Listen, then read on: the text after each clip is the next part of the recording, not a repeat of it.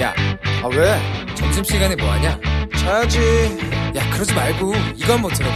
아 뭔데? 지금 당장 라디오를 켜봐 나른한 오후 깨울 시사 토크쇼 모두가 즐길 수 있고 함께하는 시간 유쾌하고도 신나는 시사 토크쇼 오태훈의 시사본부. 이 시각 라디오 정보센터 뉴스입니다. 중앙재난안전대책본부는 지난 1월 이후 실내 체육시설에서 총 101건의 집단 감염이 발생해 3,164명의 확진자가 나왔으며 7월 들어 1,073명이 확진 판정을 받았다고 밝혔습니다. 미국 제약사 모더나가 이달 중 공급하기로 한 코로나19 백신 물량을 절반 이하로 줄인 가운데 정부 대표단이 이번 주에 미국으로 건너가 모더나 측과 실무 협의를 진행하기로 했습니다. 박범계 법무부 장관은 이재용 삼성전자 부회장에 대한 가석방 결정이 특혜라는 비판에 가석방 요건에 맞춰 절차대로 진행한 것이고 이재용 씨도 예외가 될 수 없다고 말했습니다. 국가인권위원회는 18개 정부 부처의 홍보물을 상대로 혐오 표현 모니터링을 벌인 결과 여전히 사회적 소수자에 대한 편견을 담은 표현과 이미지가 사용되고 있다고 밝혔습니다. 모태기 도시미스 일본 외무상은 문재인 대통령과 관련해 성적인 표현을 사용해 무리를 빚은 소마 히로이사 주한 일본 대사관 총괄공사에게 귀국을 명령한 것이 징계성 인사는 아니라는 취지의 견해를 밝혔습니다. 지금까지 라디오 정보센터 조진주였습니다.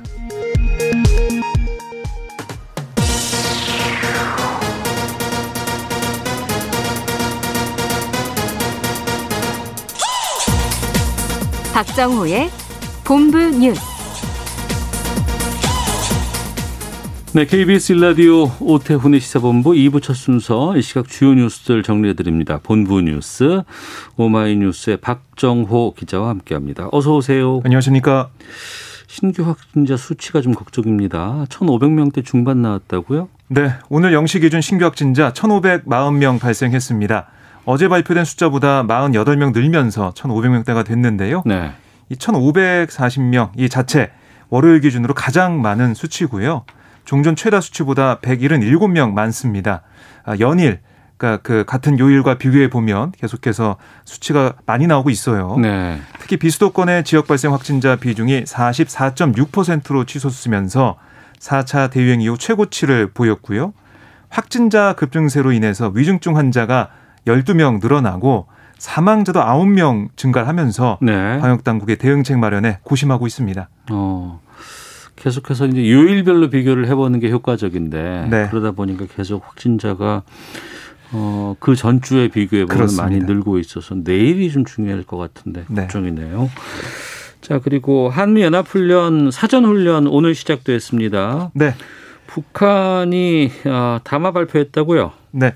김여정 북한 노동당 부부장이 이 한미 양국을 비난하는 담화를 발표를 했는데요. 네. 뭐라고 했냐면 미국과 남조선군은 끝끝내 정세 불안정을 더욱 촉진시키는 합동 군사 연습을 개시했다. 남조선 당국자들의 배신적인 처사에 강한 유감을 표한다라고 밝혔고 아, 그러면서 연습의 규모가 어떠하든 어떤 형식으로 진행되든 우리에 대한 선제 타격을 골자로 하는 전쟁 시연의 핵전쟁 예비 연습이다. 아, 그리고 이번 합동 군사 연습에 침략적 성격이 있다라고 주장을 했습니다. 그러면서 위험한 전쟁 연습 반드시 스스로를 더욱 엄중한 안보 위협에 직면하게 만들 것이다라고 경고를 했는데요. 네. 뭐 이렇게 김 부부장이 한미연합훈련 비난 담화를 발표했지만 남북공동연락사무소 채널과 군통신선 등을 통한 오전 통화는 정상적으로 진행이 됐습니다. 네. 북한의 이번 담화에 대해서 반발 같은 것에 대해서 정부는 어떤 입장이에요? 네, 통일부가 좀 입장을 밝혔는데요. 우선 이김 부부장의 담화 지난 1일 발표됐던 담화에 이어서 한미연합 훈련에 대한 북측의 기존 입장을 거듭 밝힌 걸로 본다라고 평가를 했고요. 예. 앞으로 북한의 의도를 예단하지 않고 모든 가능성에 대비하겠다 이런 입장을 밝혔습니다. 뭐 아직까지는 뭐 어떤 행동을 하겠다, 뭐 도발치거나 이런 것은 보이지 않지만 예단하지 않고 대비를 하겠다는 거고 아울러 이렇게 또 얘기했습니다. 중요한 건 어떤 경우에도 한반도 긴장이 고조돼서는 안 된다는 것이다라고 강조를 했고요. 뭐 이 통신은 계속 진행되기 때문에 아, 한미 군사연습에 대한 그동안 해왔던 그런 비난을 한 거고 아, 달라진 사항은 없다라는 게 정부의 입장으로 풀이가 됩니다. 네. 광주 건물 붕괴 사고에 대한 그 수사 결과 어제 발표가 됐었는데 이걸 네. 계기로 해서 이 불법 하도급 이게 하청에 재하청까지 갔었잖아요. 그렇습니다. 처벌 수위가 대폭 강화된다고요? 네, 국토부와 지자체에 불법 하도급을 단속하는 특별사법 경찰이 배치가 되고요. 형사처벌과 영업정지 대상, 그러니까 불법 하도급을 준 업체뿐만 아니라 받은 업체, 또 발주자, 원 도급사까지 확대됩니다. 그리고 처벌 수준도 두 배 수준으로 강화가 돼요. 네. 그리고 사망 사고를 일으키면 최고 무기징역까지 처해질 수가 있고요.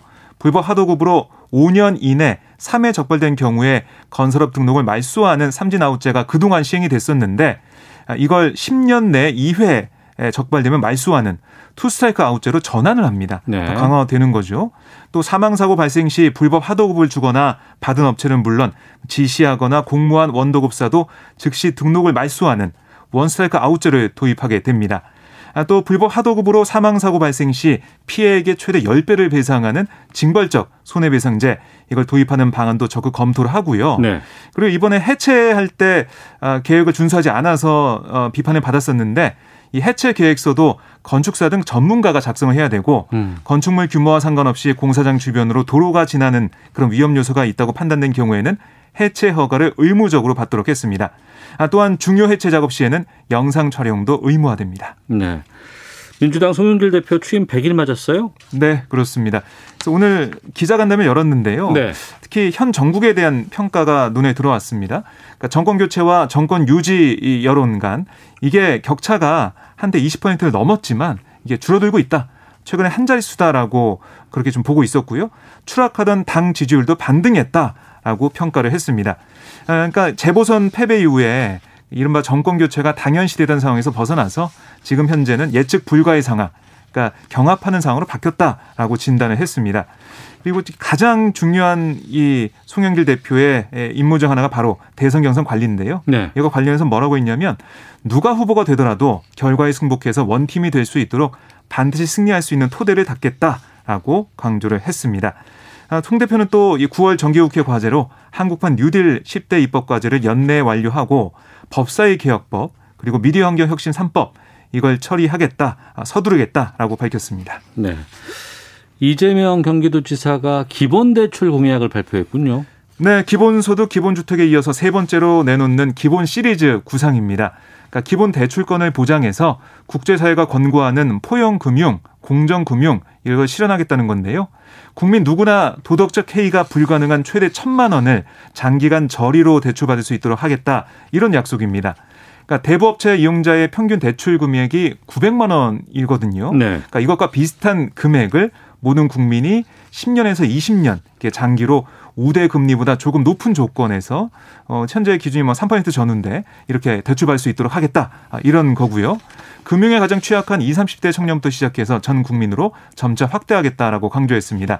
아, 그리고 이제 동시에 국민 모두를 대상으로 일반 예금보다 금리가 높은 500만 원에서 1000만 원 한도의 기본 저축 제도 이걸 도입하겠다고 했는데요. 네. 이걸 토대로 기본 대출 재원으로 사용하겠다라고 설명했습니다. 이낙연 후보는 전 국민 주치의제 도입을 추진한다고요? 네, 주치의 제도는 1차 의료기관을 중심으로 국민 개개인에게 자신의 생활과 질병을 관리해주는 전담 의사를 두는 것을 말하는데요. 이게 WHO, 그러니까 세계보건기구도 권장하고 있는 겁니다. 네. 이전 대표는 전 국민 주치의 제도 도입을 위해서 향후 10년간 시범 사업 단계와 전국화 단계를 진행하겠다 이런 계획을 내놨는데요. 그러니까 초기에는 전 국민 1, 2%가 참여하는 주치의제도 시범 지역을 선정을 해서 시범 사업을 해보고 네. 어, 여러 가지 보완할 점 보완하겠다 이런 구상이고요. 이를 위해 특별법 제정과 관련법 개정을 하겠다라고 강조를 했습니다. 이 전 대표는 이렇게 얘기했어요. 사는 곳에서 가장 가까운 곳에 1차 의료기관을 활성화해서 일상적으로 건강관리를 받도록 하겠다. 네. 의료계의 중앙 집중화 양극화를 멈추게 하겠다라고 강조했습니다. 야당 쪽 보겠습니다. 국민의힘 이 백신 확보 상황 지적하면서 사과 문재인 대통령의 사과를 촉구했다고요. 네, 김경원 원내대표는 오늘 당 원내대책회의에서 백신 선진국들을 한번 봐라. 2차 접종까지 완료하고 부스터샷 접종은 물론이고 내년도 접종 물량까지 쓸어담고 있다라고 강조를 했고요.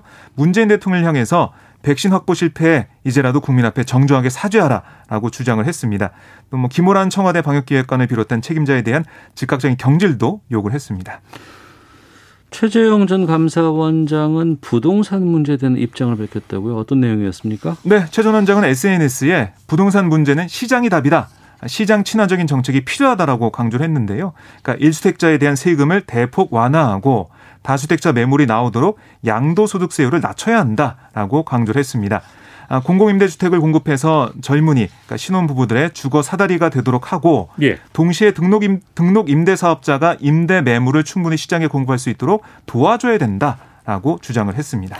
여기까지 듣겠습니다. 오마이뉴스의 박정호 기자와 함께했습니다. 고맙습니다. 고맙습니다.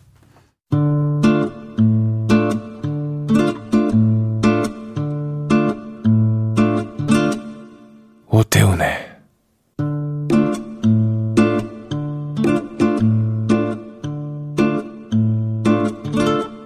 시사본부 네, 시사본부는 여러분들의 참여 기다리고 있습니다. 샵 9730으로 의견 보내주시면 소개해드립니다. 짧은 문자 50원, 긴 문자 100원, 어플리케이션 콩은 무료로 이용하실 수 있고 팟캐스트와 콩, KBS 홈페이지를 통해서 다시 들으실 수 있습니다. 또 콩을 통해서 보이는 라디오로 만나실 수 있습니다. 콩 앱 켜시고 일라디오 채널 화면 하단에 캠코더 마크 이거 누르시면은 영상으로 보실 수 있고요. 유튜브를 통해서도 물론 생중계되고 있습니다. 매주 화요일 정치화투 시간입니다. 더불어민주당 김경협 의원 나오셨습니다. 안녕하십니까? 안녕하세요. 김경협입니다. 네, 국민의힘 조혜진 의원 나오셨습니다. 안녕하십니까? 예, 안녕하십니까. 조혜진입니다. 예. 이재용 부회장이 금요일 13일 날 오전에 나온다고 합니다. 가석방 결정이 어제 법무부 심사위원회에서 결정이 됐는데 여기에 대해서 어떻게 생각하시는지 좀 입장을 듣겠는데요. 김경호 의원님. 음, 그동안에 어, 마치 어, 우리 경제의 모든 것이 이재용 부회장의 석방에 달려 있는 양, 네. 어, 뭐 신속한 투자 결정을 해야 된다는 둥 이래 가면서 어, 대체로 삼성이 내는 회비로 운영하는 경제단체, 삼성이 내는 광고료로 먹고 사는 언론, 네. 어, 열심히 바람을 잡았죠. 음. 어, 뭐 그 덕분인지 모르겠습니다만은 그런데 저는 이게 일반적인 가석방 요건에 우선 맞느냐가 먼저 문제일 거고요. 네. 두 번째로 이런 경제사범 시장 질서를 교란시킨 경제사범을 풀어주는 것이 과연 경제에 도움이 되느냐라는 네. 문제를 따져봐야 된다라고 어. 생각을 합니다. 우선 투자기 신속한 투자 결정을 해야 된다고 그러는데 이미 투자 결정은 금년 거뭐 내년 거 투자 결정은 이미 1, 2년 전에 다 끝났습니다. 네. 그리고 중요한 것은 잘 모르는 재벌 총수가 자기 취미 생활이나 자기의 뭐 그때그때 기분에 따라서 투자 결정을 하는 것보다는 전문 경영인들이 정확히 분석하고 어 했던 투자 결정들이 훨씬 더 기업에 이익이 됐습니다. 다시 말해서 어 우리나라는 재벌 총수들이 그 재벌 기업의 최대의 리스크라고 그러죠. 왜냐하면은 어, 이 재벌 총수들의 결단이 항상 대형 손실을 불러오거든요. 네. 어, 이런 사례들이 많았고, 어, 그 다음에 이제 문제는 뭐 재벌 총수들이 뭐 비자금을 조성한다, 배임, 횡령, 분식회계, 회계 조작, 이런 것들로 인해서 시장에 엄청난 참 이 악영향을 많이 미쳤다라는 거예요. 예. 그래서 이제 신기하게도 어 언론은 재벌 총수가 석방되면은 경제에 도움이 된다고 그러는데 바로 그 경제에 도움이 되는지 안 되는지에 가장 민감하게 반응하는 데가 주식 시장입니다. 네. 그런데 대체로 우리나라 재벌 총수가 구속되면은요. 그 해당 기업의 주가가 올라가요. 음. 이건 어떻게 설명할 거냐? 네. 시장이 어떻게 보느냐가 대단히 중요한 문제입니다. 그래서 그냥 그냥 그 저기 그, 그 회비 내는 걸로 운영하는 경제 단체나 광고료로 먹고 사는 언론의 주장이 문제가 아니라 실질적으로 시장이 어떻게 보고 있냐, 예. 어떤 영향을 미치느냐 음. 정확히 따져봐야 된다 이렇게 생각을 합니다. 알겠습니다. 조혜진 의원께서는요. 문재인 정부는 반기업 정서가 워낙 강하기 때문에 특히 그 중에서도 대기업에 대해서는 뭐 거의 살벌해요 정서적으로 대기업 소속의 뭐 중견기업, 중소기업 다른 말로 하면은 뭐 협력 기업들 그 사람들이 다 먹고 사는데도 불구하고 어 대기업에 조금이라도 도움이 되면 그거는 총수를 도와주는 거다라고 생각해서 그 도와주는 걸로 인해서 그 밑에 수많은 협력 기업과 근로자들 가족들이 먹고 사는 것도 안 해주는 게 민주당이었습니다. 문재인 네. 정권이었고. 예.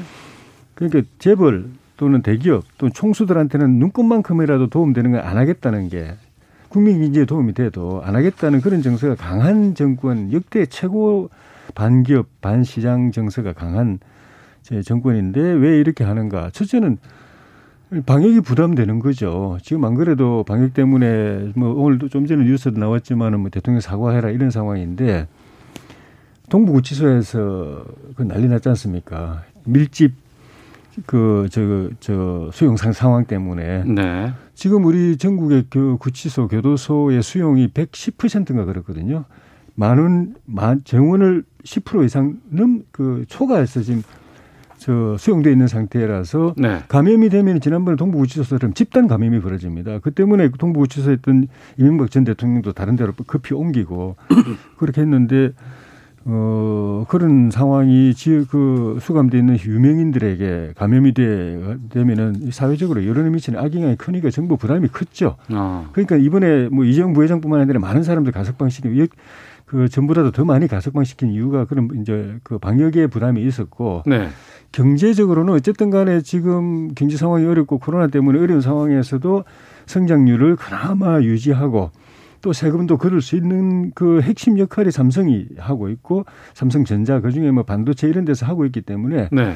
정부로서는 이 성장률 유지하고 세수 유지하려면은 그 삼성이 제대로 사업이 되고 또 그 매출이 더 일어나야죠. 근데 이제 삼성에서는 예, 반도체 같은 경우 파운드 반도체 foundry를 2030년까지 133조인가 투자하기로 했고 음. 근데 그 중에 19조인가 투자했는데 그 뒤에는 투자라든가 또 그 M&A라든가 그리고 이제 수주라든가 이게 제대로 안 되고 있는 상황이니까 정부로서는 원치는 않지만은 빨리 이재용 부회장이 나가가지고 네. 물론 이제 그 여러 가지 제한이 있습니다. 자유롭게 경영 활동할 수 있는 건 아니지만 그래도 최소한의 그저 의사결정을 빨리빨리 해주기를 바라는 마음에서 어. 마음에 별로 내키지 않고 친문 지지자들은 반대하는데 우리 김경호 의원님처럼 강력하게 반대하는데 할 수 없이 풀어준 거라고 생각합니다. 할 수 없이 풀어준 예, 것이다. 어. 마음에 들어서 하고 싶어서가 아니고 정부가 필요하니까 이번에 예. 이번에 정부가 그렇게 풀어주는 걸 보면서도 반기업 정서라고 그렇게 얘기하십니까? 그러니까 정서적으로 그런데 자기들이 실리적으로 그러니까 이제 필요하니까. 이게 이게 이게 반기업 정서, 반시장 정서 이제 국민의힘이 항상 주장이 그건데 문제는 국민의힘이 그동안의 재벌 기업과의 유착 관계지요. 얼마만큼 친하게 지냈는지. 그래서 그 재벌이 가져왔던 비리, 비자금 조성, 분식회계, 회계 조작, 배- 배임, 혁령 이런 건들의 반시장적인 문제들까지도 계속 옹호를 하고 비호해 왔던 게 문제입니다. 아유, 이런 게 없습니다. 경제 발전을 실제로 가로막는 가장 큰 요인입니다. 우리나라의 이 경제가 성장하기 위해서는 더 투명해져야 하고요.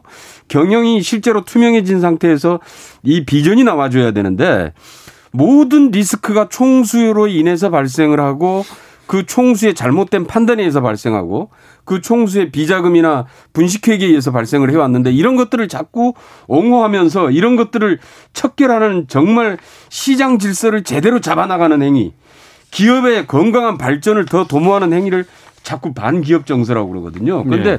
그게 반기업 정서가 아니라 실질적으로 친기업 정서고 친시장적이고 친경제적인 거지요. 판단을 정확히 하면서 해야 됩니다. 이거는. 제가 이제 반기업이라고 느낀 거는 그 대기업 또는 그 대기업 경영 저기 저 어, 소유주에게 도움이 되더라도 네. 부분적으로 도움이 되더라도 더 크게 보면은 거기에 소속한 근로자들 음. 노조 소속의 근로자들 그리고 그 기업 밑에 2차, 3차, 4차 밴드까지 수많은 중견기업, 중소기업 그리고 그 가족들 그, 그 주변에 또 동네 상권까지 수많은 사람들이 도움이 된다고 미- 그 하면 민생에 도움이 된다고 하면은 그 조치가 정부의 조치, 정부의 지원이 설사 결과적으로 대기업 소유자에게 조금 도움이 된다고 하더라도 네. 넘어갈 수 있거든요. 네. 더 많은 사람들이 도움 받으니까. 근데 그걸 안 하는 걸 보고서 야 얼마나 저, 저 대기업이나 대기업 오너들에 대한 이 저 반감이 강하면은 그, 뭐, 그보다 몇십 배 많은 사람, 몇백 배 많은 사람들이 먹고 살 수 있는데도 안 하나. 그걸 저 현장에서 너무 많이 느껴서 대기업, 반기업 정서라는 게 그거라, 그겁니다. 그러니까. 감정이 앞서가지고 네. 국가 정책을 망, 그 망치는 거, 민생을 망치는 거, 그걸 제가 말씀드린 거예요. 우리나라의 역대 지금 최근에 지금 그 이명박 정부, 박근혜 정부, 문재인 정부 3대 정부의 한번 투자 비율을 보십시오. 이명박 정부 때 그렇게 재벌들 갖다 쥐어 짜고 비틀어서 투자하라고 그래도 투자하지 않습니다. 문제는 문제는 그렇게 해서 투자할 곳을 만들어주고 경제의 비전을 제시해주고 정부가 정책으로 인해서 일을 할 수 있도록 기업이 성장해 나갈 수 있도록 만들어주는 게 중요한 것이고요. 예. 그런 측면에서 그 투자액도 보면은 문재인 정부 들어서 최대입니다. 그럼 무슨 반기업적이고 반시장적입니까?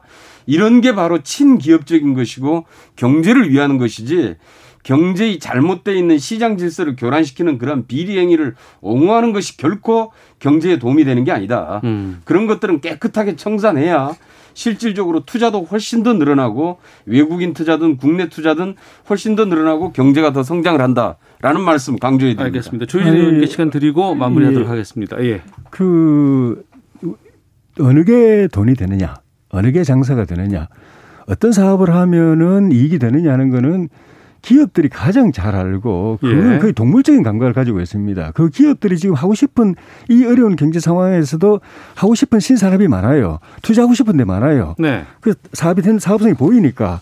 근데 그거를 못 하는 겁니다. 음. 못할 뿐만 아니라 있는 기업도 다 외국으로 다 빼, 빼돌려요. 외국으로 다 나갑니다. 왜 나가겠습니까? 여기서 잘할 수 있으면.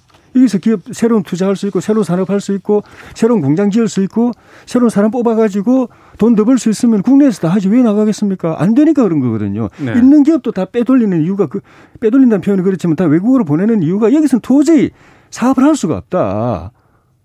조금만 하면 다 감옥 가야 된다. 기업들, 그, 그, 저, 저, 소유주나 전문 기업인들이 줄줄이 감옥 가야 된다. 왜 여기서 내그 돈도 안 되는 사업도 못 하는데 발목 잡혀가지고 그거를 피터하면서 이야기한 대표적인 사람이 박용만 대한상의회장이 자기 임기 동안에 국회를 수도 없이 돌고 민주당 의원들 만나고 그렇게 호소하고 그랬는데도 하나도 해결 안 주는, 안 해주는 걸 보고서 정말 피터하는 심정을 토로하고 상임 회장을 끝냈어요. 오죽하면 그렇게 이야기하겠습니까? 그러니까 여기 있는 기업들이 더 많이 사업할 수 있게 해주고 외국에 있는 기업들도 돌아, 돌아오게 해주고 그러면 문재인 정부 그거는 진짜 친기업이라고 말할 수 있습니다. 근데 지금 문재인 정부 반대예요. 들어서 외국에 나갔던 기업들이 오히려 들어오잖아요. reshoring이라고 더 들어오고 있습니다. 들어오게 하겠다는 물론 거죠. 외국인 외국에 대한 투자도 늘어나고 있습니다만은 네. 더 들어오는 기업들도 상당수가 있고요. 그런 것들은 보면은 과거의 정부에서 하지 못했던 것들이고 그다음에 자꾸 뭔가를 해 주려는 건 특혜나 자꾸 위법되는 사안들에 대해서 안 해 주는 것이고요. 형평성의 문제, 공정성의 문제인 것이지 알겠습니다. 그런 것들을 제대로 지켜 줘야 제대로 투자도 이루어지고 제대로 외국인들도 투자하고 더 국내로 더 들어오고 하게 됩니다. 예. 그, 예. 저, 그런 것들은 좀 방향을 잘 잡아야죠. 저 예. 마무리 짓겠다고 말씀하셨기 때문에요. 예. 어, 이좀 해서 좀 정리를 해주셨으면 좋겠고 청취자 의견 소개해드리면서 자연스럽게 넘어가도록 하겠습니다. 두 분의 이제 기업 정책이라든가 이런 것까지 해서 좀 입장 차이가 좀 크게 나곤 있는데 문자도 좀 그런 경향이 좀 보이네요. 3473님은 전문 경영에도 한계가 있어 보이고 업종별로 차이가 있다고 생각합니다. 7261 하나님 이재용 사면은 잘한 일이라고 생각됩니다. 국가 경제와 경쟁력을 생각해서 잘한 결정이었습니다. 전우창님은 국가에 기여하면 죄를 지어도 풀어줘야 하는 겁니까? 2745님 대기업이 국민을 먹여 살리나요? 국민이 목숨 걸고 대기업 먹여 살리고 있지 않나요? 라는 의견도 보내주셨습니다. 자, 김경엽 의원, 조혜진 의원과 함께 정치와투 말씀 나누고 있는데 어, 한미연합훈련 관련해서 좀 의견을 좀 들어보도록 하겠습니다. 어, 오늘부터 사전훈련 시작이 지금 진행되고 있는 것으로 알고 있습니다. 규모는 좀 축소됐다고 하는데 김경엽 의원님 어느 정도 축소가 되- 된 상황입니까 지금? 일단 오늘부터 13일까지 3박 4일 이제 전시 상황을 가정한 사전 연습이고요. 예. 어, 그 다음에 이제 본 훈련이 지휘소 훈련이죠. CPX 훈련이라고 얘기하는데 네. 16일부터 26일까지 이제 실시가 됩니다. 어, 코로나 상황으로 인해서 이제 전투 참모단의 증원 인력 같은 것들은 편성을 하지 않았고요. 전반기보다 그래서 참여 인원은 줄었습니다. 지휘소 훈련에 대해서 사단급 이하 부대의 참가 수준이 상당히 축소됐는데 실제로 이제 대규모 훈련을 하지 않는 대신에 실제로 소규모 분산 훈련이 상당히 늘어났습니다. 네. 그래서 실질적인 훈련은 하면서 실질적으로 이제 지금 코로나 상황이나 이런 것들을 좀 감안해서 어, 대규모의 훈련을 지금 안 하고 있는 거지요. 네. 예, 그런 정도의 훈련이라고 보시면 될 것 같습니다. 어, 훈련 에 대해서 북한이 상당히 민감하게 반응을 했었고 하지 마라라는 요구도 좀 했었는데 훈련은 시작이 됐고 오늘 오전에 북한 김여정 부부장은 남한 당국자의 배신적 처사의 유감이다 이런 비난의 성명을 내기도 했습니다. 어, 어떻게 보고 계시는지 조현진 의원님.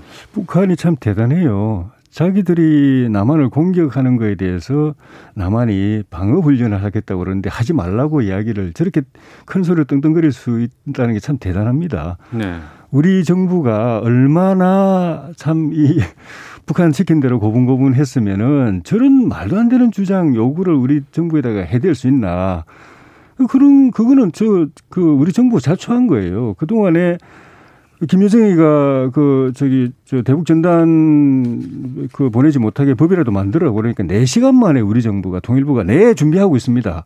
그래가지고 야당하고 이 그 국민들이 반대한데도 불구하고 민주당이 강행 처리해버려서 날치기 처리하다시피 해가지고 대북 전단 못하게 김영을 그 저기 못 보내게 김여정이 시킨 대로 했습니다. 그리고 그 법, 그 법이 만들어졌는데도 제대로 이게 단속이 안 된다고 김여정이 한마디 하니까 경찰청장이 곧바로 네, 지금 바로 조치하겠습니다 하고 압수수색 들어가고 난리 피웠습니다. 그리고 김여정이 한마디 하니까 문재인 대통령이 임명했던 저, 김현철 그 저기 저 통일부 장관 그만뒀죠. 정경도 국방장관 그만뒀죠. 강경, 강경희 외교장관 그만뒀죠. 김여정, 김정은이가 보면은 북한에 앉아가지고 남한 인사를 자기 마음대로 좌지우지합니다. 장관 하나 날린 거 일도 아니고 법도 자기들 마음대로 만들고 그러니까 이제는 지들이 공격하고 싶은데 방어하지 마라, 방어하는 훈련하지 마라 이런 이따위 소리까지 하는 겁니다. 그걸 또 문재인 정부 그대로 받아들여요. 문정부 들어서서 실기동 훈련, 야외 실기동 훈련 거의 거의 없어지다시피 하고 컴퓨터 시뮬레이션을 하는데 그나마도 줄여버렸습니다. 김여정의 한마디 때문에. 음. 이 도대체가 이 나라가 나라가 이또 어느 정부인지는 모르겠어요. 예? 북한이 우리를 공격하는 거는 이거는 시뮬레이션이 아닙니다. 6.25 때도 침공을 한 거잖아요. 천안함도 폭침을 한 거잖아요. 연평도도 포격을 날린 거잖아요. 서해 교전도 교전을 한 거잖아요.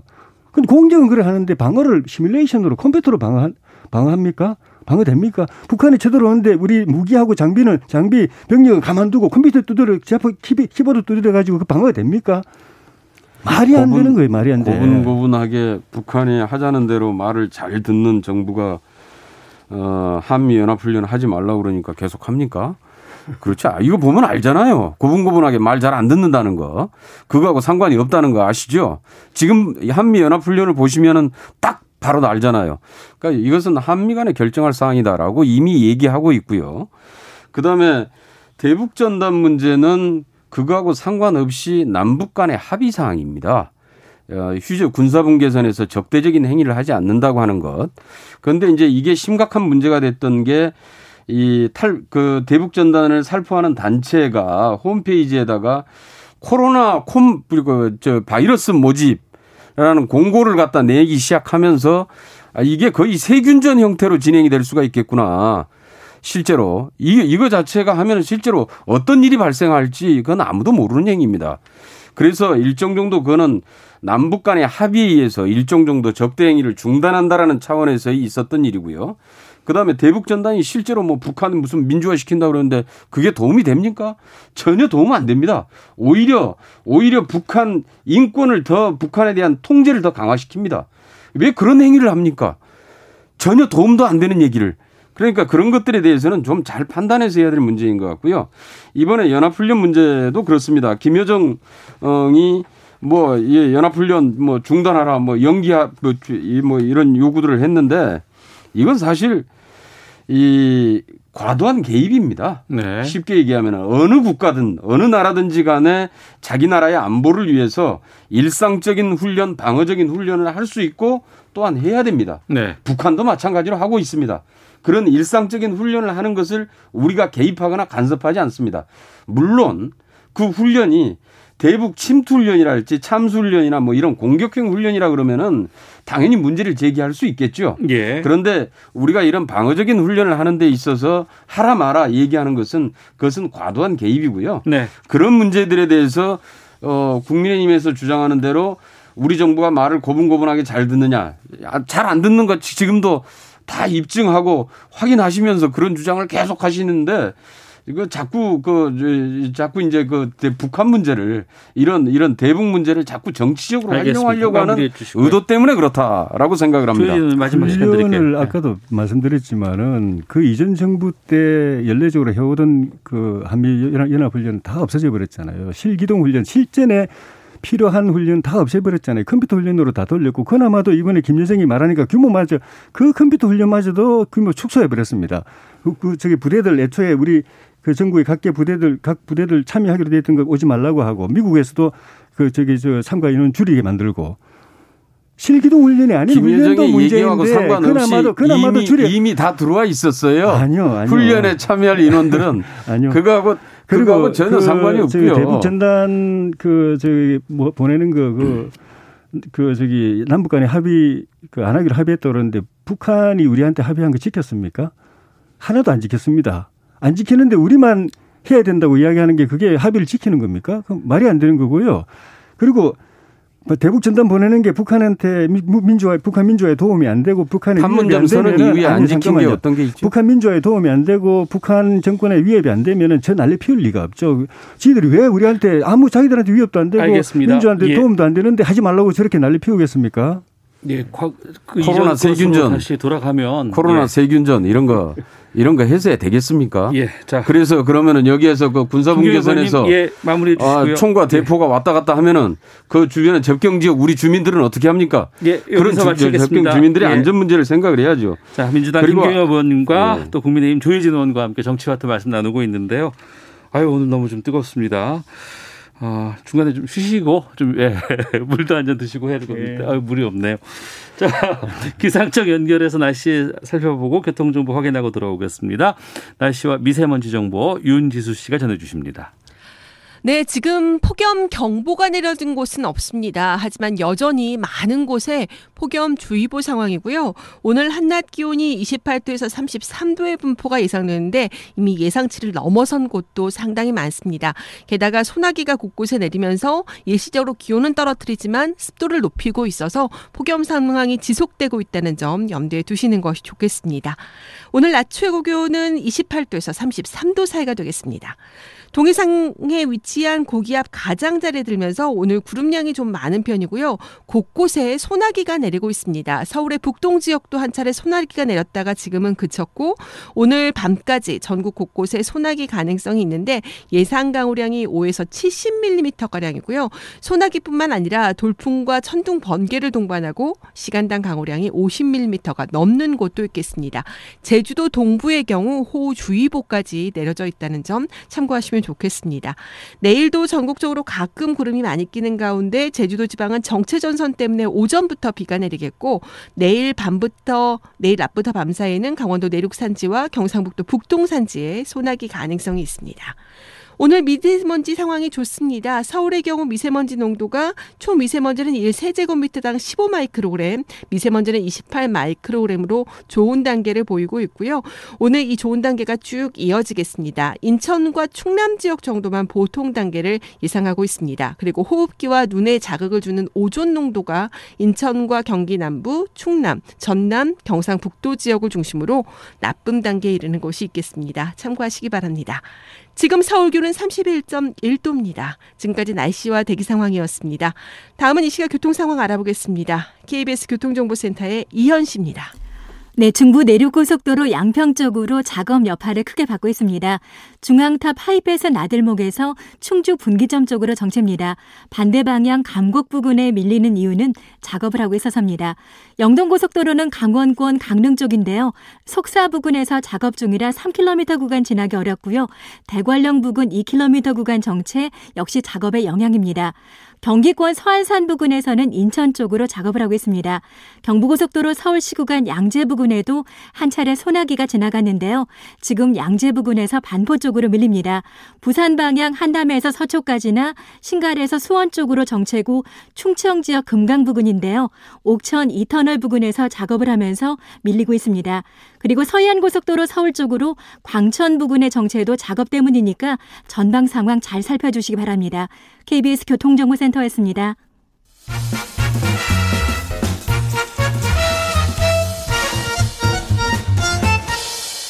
오태훈의 시사 본부.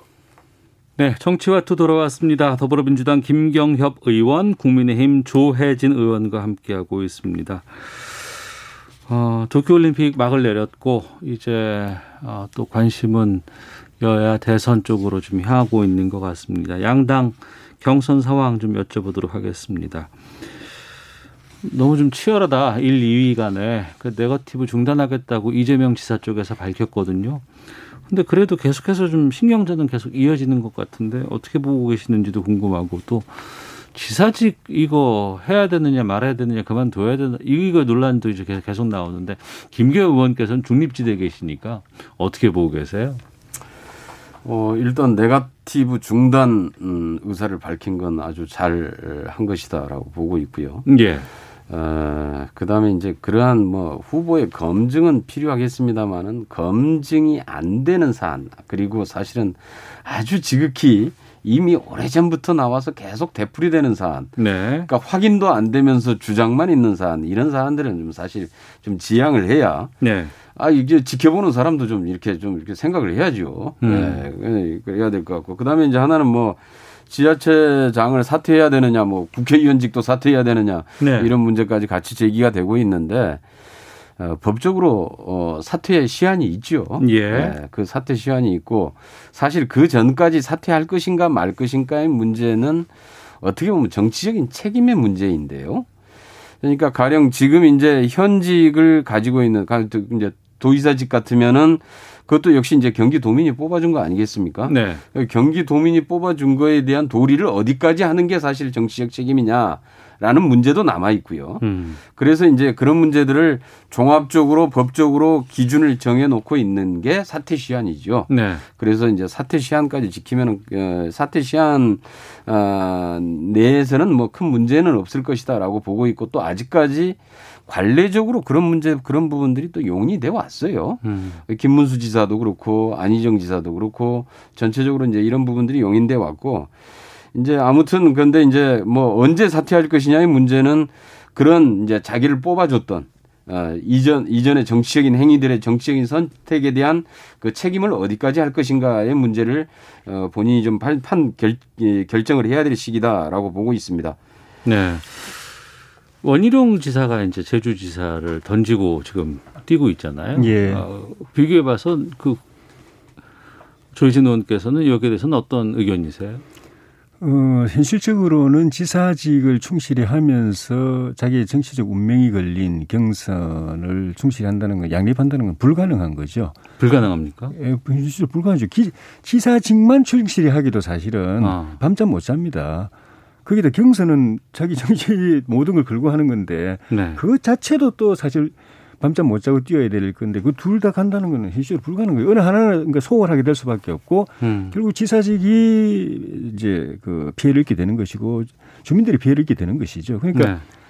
그 만약에 이재명 지사가 지사로서의 본인의 임무를 충실히 해서 도정에 에, 그 몰입하고 있다, 집중하고 있다. 네, 그래서 네. 도정이 차질 없이 하고 있다라고 한다면 아마 경쟁 후보들이 그만두라고 안 그럴 거예요. 음. 그만큼 경선이 소홀하게 되니까 경선 운동 이 운동이 그만큼 부실하게 될 거기 때문에 어야 어야 그그 지사직 더 열심히 해, 더 열심히 해 이렇게 말하지.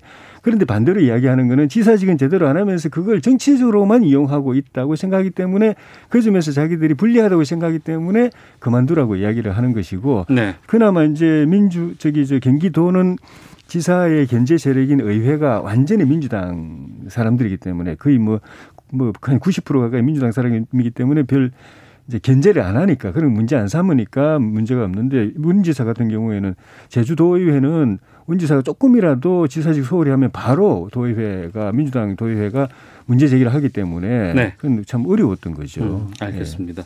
김경호 의원님, 추미애 후보 같은 경우에는 지금 열린민주당과의 통합을 제기했고 이재명 후보도 여기에 대해서는 어, 화답을 하기도 했습니다.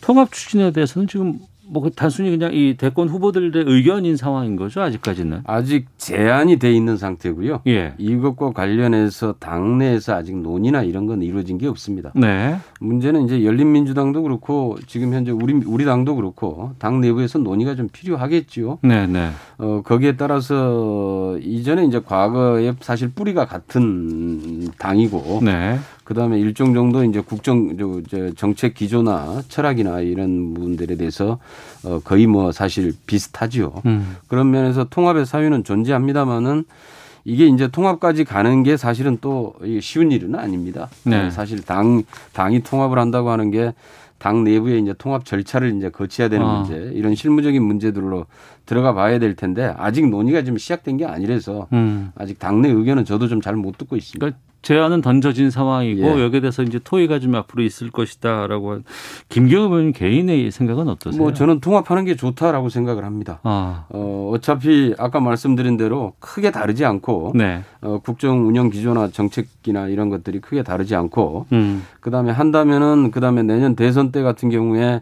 사실 큰 차이가 날지 않을 것이다라고 예상을 하고 있기 때문에 네. 어, 개혁 민주 세력들이 최대한으로 사실 통합을 이루어서 역시 예, 당초의 촛불 시민의 정신이나 이런 것들을 한 번 더 확인하고 그러한 미흡한 부분들을 다시 어떻게 좀 채워 나갈 건지 개혁을 완수해 나갈 것인지 이런 문제들을 고민을 해야 된다라고 생각을 하고 있습니다. 알겠습니다. 조혜진 의원님, 예. 최재형 캠프에 계시기 때문에 좀 여쭤보겠습니다. 예. 대구를 방문한 자리에서 선거법 위반 논란이 불거졌습니다. 예. 이제 확성기 마이크를 사용을 했다는 예. 것이 지금 선거 운동 기간이 아닌데 예. 이 확성 장치를 사용했다는 게 선거법 위반에 해당된다라는 예. 얘기가 지금 나오고 있거든요. 예.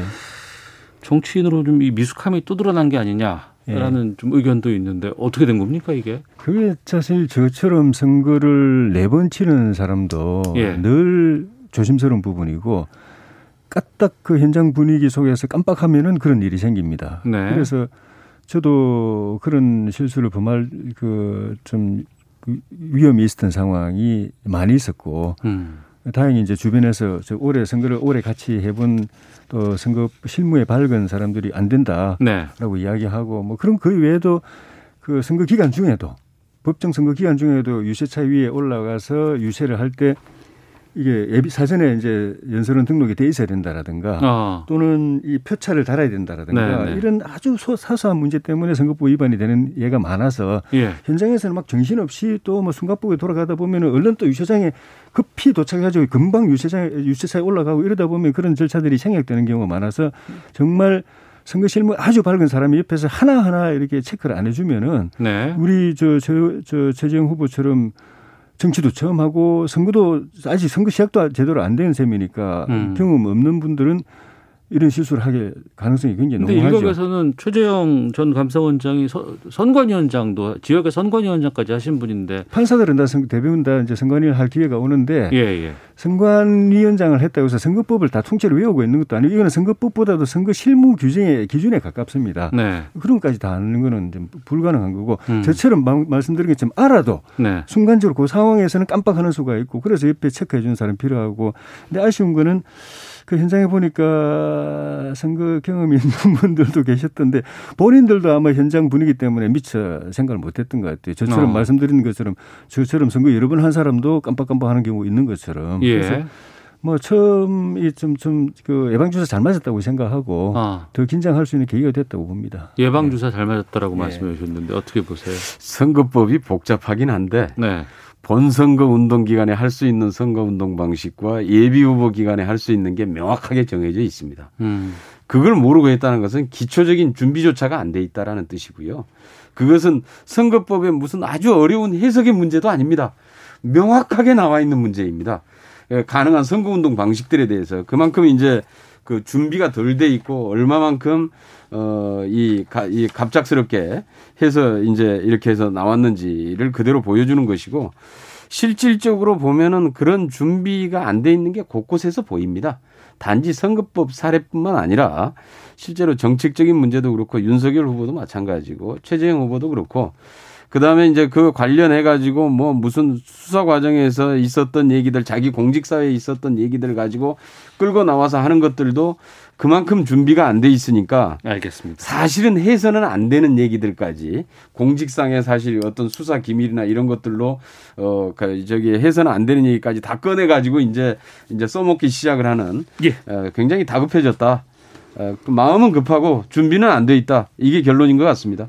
역설적으로 보면은 이분들이 평생 검사로서 판사로서 살아왔다는 거 다 알고 정치해 본 적 없다는 거 알, 아는 국민들이 이분들에게 정권 교체 희망을 걸고 지지를 보내주고 있다는 거는 그만큼 이 국민들의 이 정권 심판 여론 또 네. 그 정권 교체 열망이 강하다는 걸 역설적으로 보여준다고 봅니다. 알겠습니다. 정치와투 더불어민주당 김경엽 의원, 국민의힘 조혜진 의원과 함께했습니다. 여기까지 하도록 하겠습니다. 두 분 오늘 말씀 고맙습니다. 네, 고맙습니다.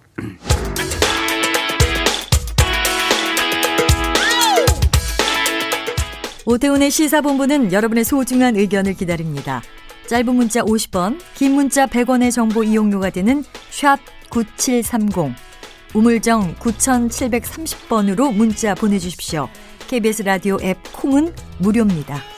KBS 라디오 오태훈의 시사본부. 지금 여러분은 대한민국 라디오 유일의 점심 시사 프로그램을 듣고 계십니다. 네, 자동차의 모든 것을 알아보는 권용주의 차차차. 자동차 컬럼니스트인 국민대 권용주 겸임 교수 전화로 만나보겠습니다. 안녕하십니까? 네 네, 안녕하세요. 네. 예. 택시를 손을 들고 잡곤 했었잖아요. 과거에는. 그렇죠. 예. 요즘에는 그 앱을 통해서 호출을 하고 또 일부 비용을 내고 있습니다. 그렇죠. 근데 어, 이용자가 많은 시간이 되면 호출료를 올린다, 더 내야 한다 이런 뉴스가 좀 나와서 어떻게 된 겁니까 이게? 그뭐 이렇게 된 거예요. 뭐냐면 우리 예전에 저 택시 잡을 때 네, 어, 호출료 내기 싫으면 길에서 손 흔들어서 잡, 잡았습니다. 네, 그런데 그때도 호출료를 냈었어요.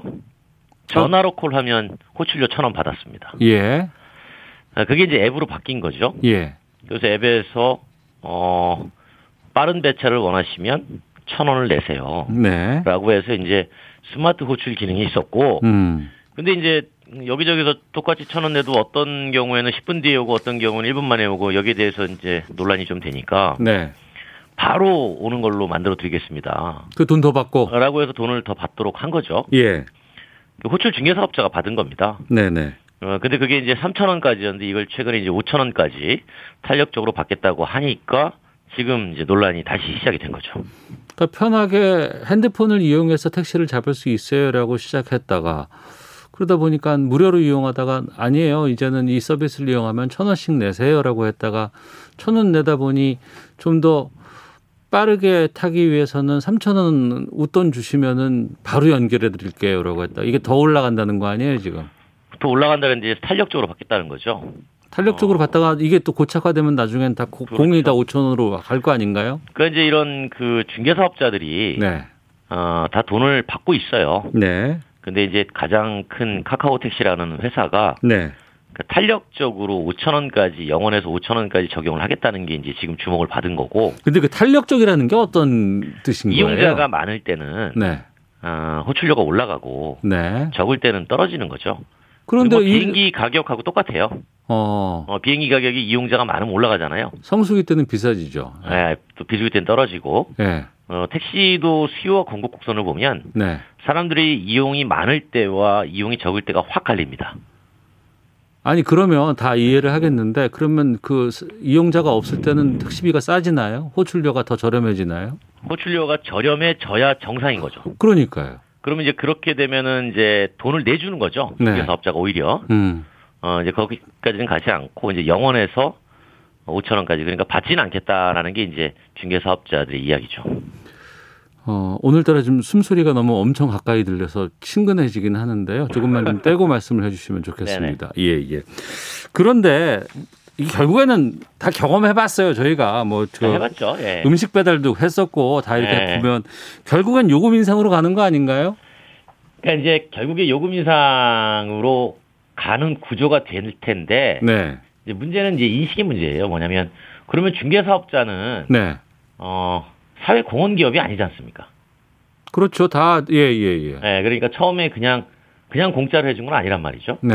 그러니까 영리를 추구하는 기업인데 그러면 이런 회사들은 앞으로 영리를 추구하지 말란 얘기냐? 음. 그러면 다시 옛날처럼 손 흔드는 사회로 돌아갈 것인가? 네.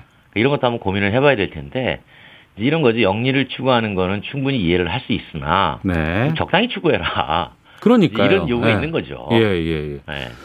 그, 그 부분인데 만약에 그 택시 서비스 뭐 차원이라든가 과거에 이제 택시 요금 인상 여기에 대해서 우리가 사회적으로 많이 힘든 경험을 했었잖아요. 네. 올려야 된다, 안 된다, 서비스가 문제다, 어쩌다 막 하면서도 그때 그거 올리는 것도 그렇게 힘들었는데 그냥 이게 중개 수수료를 올린다고 해서 택시 기사분들에게 혜택이 더 가거나 이런 건 또 아니잖아요.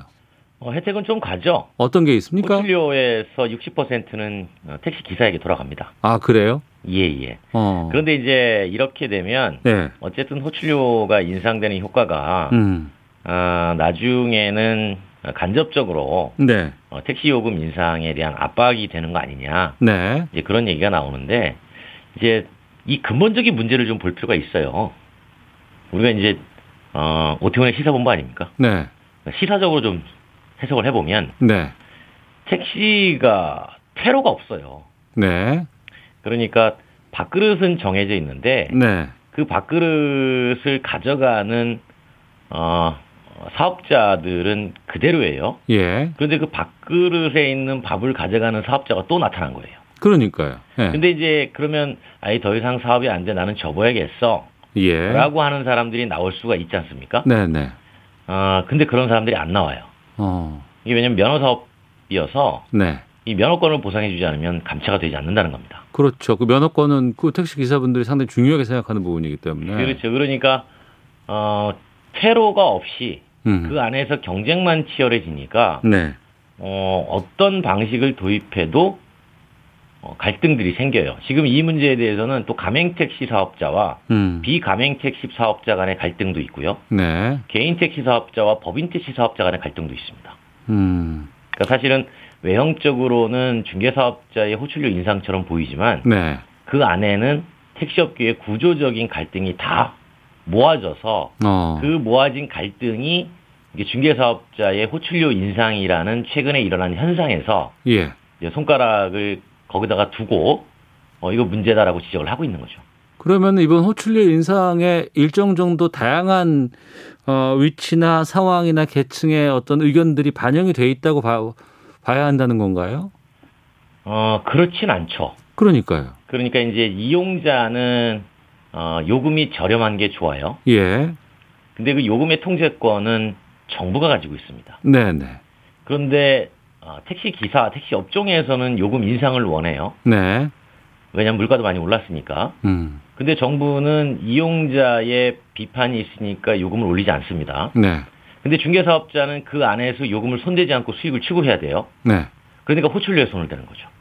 아, 그게 그러니까 어, 택시 요금의 인상이라든가 이런 것들은 사회적인 합의까지 가야 되는 상황인데 그렇죠. 거기까지 갈 수는 없으니 호출료라는 하나의 그냥 수수료 목목의 차원에서 여기에서 무언가 인상 요인을 반영한 것이다. 그렇게 봐야 되는 거죠. 어. 그래서 그 호출료를 가지고 택시 사업자와 호출 중개 사업자가 또 수익을 배분하니까 네. 호출을 많이 받는 사업자는 또 좋아합니다. 음. 어, 반면에 또 호출을 적게 받는 사업자는 또 반발하죠. 그런데 시중에 보면은 다양한 택시들 이런 그 호출 택시들이 돌아다니잖아요. 예, 예. 근데 그 가운데는 뭐 다 아는 호출 택시도 있고 그렇지 않은 택시들도 있는데 이번에 카카오가 이거를 하- 택시가 수수료를 대폭 인상한다는 건 이게 독점 지위를 갖고 있기 때문에 가능한 거 아닌가 싶은 생각이 들기도 하거든요. 맞습니다. 그 부분은 무시할 수 없어요. 그러니까요. 분명한 사실이고. 어. 근데 이제 경쟁 업체를 키운다고 한번 생각해 보는 거예요. 예. 택시 업계든 아니 뭐 다른 기업이든 똘똘 뭉쳐서 네. 어, 충분히 경쟁이 되고 이제 그래서 아, 이 시장에서 별로 재미가 없네라고 누군가 빠져나갔다. 음. 그러면 남아 있는 기업이 또 대형화될 거예요. 네. 그럼 똑같이 호출료를 받을 겁니다. 어, 거기도. 왜냐하면 거기도 영리 기업이잖아요. 네, 네. 이 결국은 그러면 호출료를 받지 않는 방법 없어요? 음. 라고 하면 국가가 해야 돼요. 그러니까 그 공공에서 이를테면 뭐 네. 그 지역 뭐 어, 지자체라든가 뭐 공공 앱으로 뭐 이걸 만들겠다고 한 시도도 있었잖아요. 예, 요즘 뭐 여기저기서 많이 추진하고 있는데 네. 그그 공공 앱의 한계는 뭐냐면 지속적으로 이용자의 사용 편의성이 개선되려면 투자가 이루어져야 되잖아요. 그렇죠. 투자가 필요하죠. 예. 네, 투자가 안 되는 거죠. 아, 그러니까 홍보용이라든가 뭐 이런 거. 들어가야 되니까 예. 많은 투자를 못 하게 되는 거죠. 음. 그러면 이용자는 당연히 또 줄어들 수밖에 없는 거고 네. 또 새로운 사업자는 또 등장하게 될 거고 이게 사실은 택시 문제뿐만이 아니라 플랫폼의 문제인 거죠. 근데 플랫폼의 문제를 우리가 뭐 그동안 많이 겪어봤지만 음식도 그렇고 네. 이런 경우에는 결국에는 플랫폼 업자만 돈 배부르게 해주는 거다. 네. 이렇게 갈까봐 가 걱정인 거죠. 그렇죠. 그래서 그나마 예. 택시는 요금을 정부가 통제하고 있어서 네. 이 정도로 견디고 있는 거라고 보시면 돼요. 음. 그러니까 다른 뭐 음식 배달 같은 경우 음식값을 정부가 통제하는 게 아니지 않습니까? 네. 택시는 이제 사실은 정부가 통제하는데 이것도 이제 택시 업계 내에서 갈등이 있어요. 어. 왜냐하면 택시는 대중교통이 아닙니다. 예. 그러니까 대중교통성을 지향한 고급 교통이에요. 근데 우리나라는 고급으로 생- 생각 안 하잖아요. 택시를. 그렇죠. 근데 네. 이제 그렇기 때문에 택시는 대중교통이어서 지원을 많이 못 받아요. 알겠습니다. 아, 이건 더 다, 말씀 이게 나눠야 되게 복잡한 문제입니다, 이거. 지금 시간이 없어서 맞춰야 될것 나중에 같습니다. 한 시간 정도는 해야 돼요. 예, 차차차 권영주 교수와 함께했습니다. 고맙습니다. 감사합니다. 여러분들께서 문자를 보내주셨는데 아, 여기 다 답을 좀 소개해드릴 시간이 없네요. 나중에 한번 기회를 만들겠습니다. 시사본 마치겠습니다. 내일 뵙겠습니다. 안녕히 계십시오.